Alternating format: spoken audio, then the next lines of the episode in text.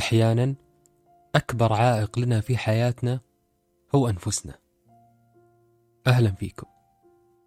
معكم رداد. بالأوقات السيئة نحس بالخوف والانهزام وإنها بتدوم وتوصل حتى إنها تأثر على بصيرتنا. ونصير صعب نتخيل حياتنا بدون هالمعاناة. بالأوقات الجيدة نحس بعدم الطمأنينة وإن الوضع ممكن يرجع سيء. وإن الراحة والسعادة اللي تحس فيها هذه اللحظة ما راح تدوم.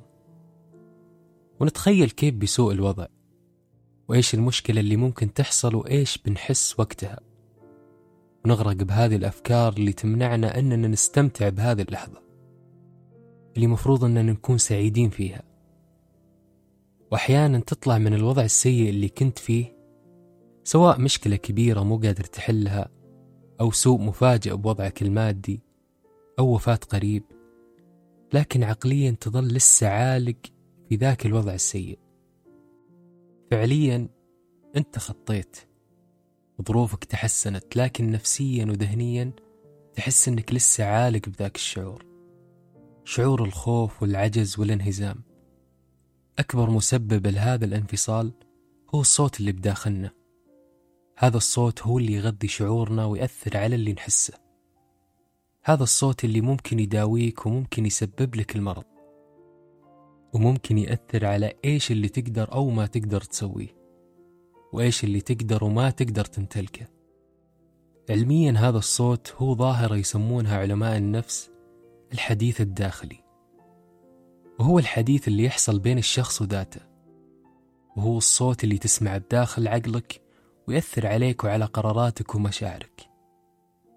حديثنا مع أنفسنا هو أداة توجيه لأفعالنا وأقوالنا وله نبرة تحفيز أو ضبط.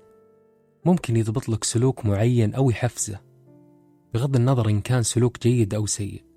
بكل لحظة هادية نمر فيها نسمع فيها ذاك الصوت. وأحيانا إذا كنا بحالة حزن أو اهتزاز في الثقة بالنفس أو خوف الصوت اللي بداخلنا راح يكون سلبي. لكن لازم نتذكر إنه مو مستحيل مقاومته. وأحيانا يكون صدى لذكرياتنا أو أفكارنا أو مشاعرنا ويجيبها لنا بأوقات عشوائية. وأنت تسوق وأنت تلعب أو تطبخ أو أنك جالس في انتظار مستشفى أو مقابلة عمل. عن نفسي في الست سنوات الماضية كنت دائما بهروب من هذا الصوت. أكره أجلس في مكان هادئ أو أجلس فاضي بدون ما أشتغل أو ما أشغل نفسي بشيء. حتى بوقت نومي كنت أشغل أي مقطع يوتيوب أو مسلسل أو أي شيء يجي قدامي. أهم شيء ما أنام بهدوء أو أجلس بهدوء.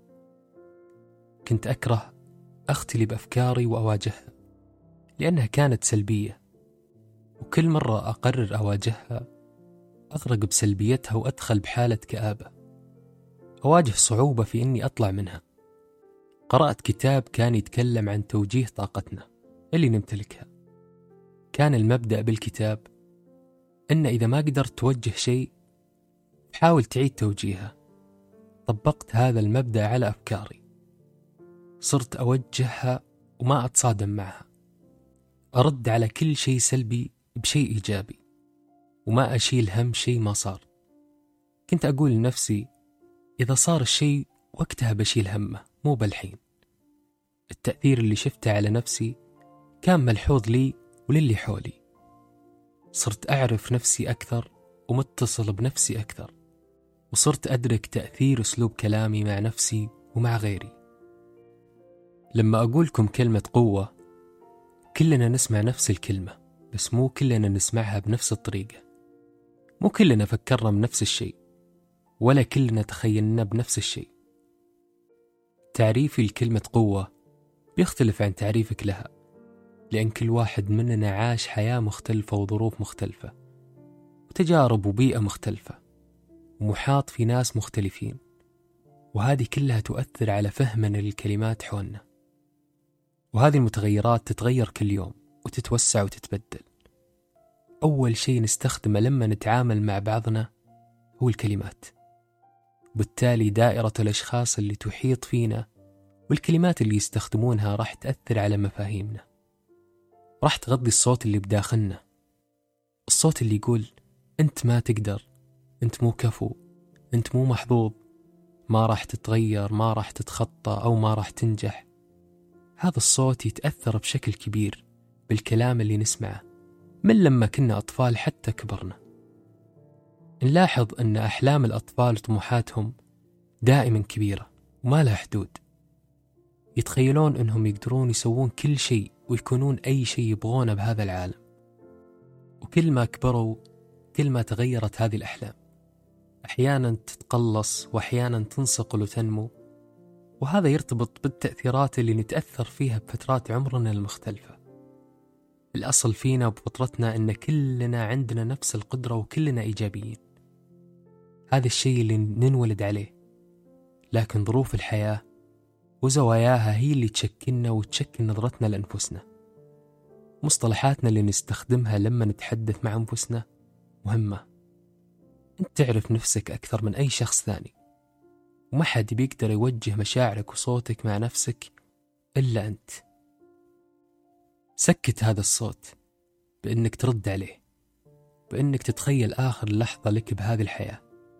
اللحظة الأخيرة اللي قبل آخر نفس لك. وقتها إيش بيكون شعورك؟ ندم أو رضا؟ ندم أنك ما كملت دراستك واشتغلت على نفسك أكثر؟ أو ندم أنك ما سعيت أكثر ووفرت حياة أفضل لعائلتك؟ ندم أنك ما بذلت جهد وقضيت وقت أكثر مع أهلك؟ كل هذه مسبباتها هو الصوت اللي بداخلنا. إيش ما حاول يقول لك هذا الصوت رد عليه. وقول له إنك تقدر وبتوصل وبتتخطى وبتنجح. بإدراكك لتأثير هذا الصوت عليك أنت كذا نزعت القوة منه وحطيتها بيدينك. انتبه لطريقة كلامك مع نفسك والمصطلحات اللي تستخدمها وعيد صياغة الكلام السلبي الإيجابي. امدح جهدك مهما كان قليل ولا تعترف بالصعوبة والمستحيل. وبدال ما تقول هذه المشكلة ما لها حل قول هذه المشكلة ممكن تاخذ مني وقت لكن بقدر أحلها. وبدال ما تقول أنا حساس وضعيف قول لنفسك إن لك الحق تنكسر وتحزن وتتألم لكن هذا ما يأثر على قوتك أو ضعفك. واستخدم التأكيدات عشان تحفز نفسك وتعطي نفسك شعور إيجابي.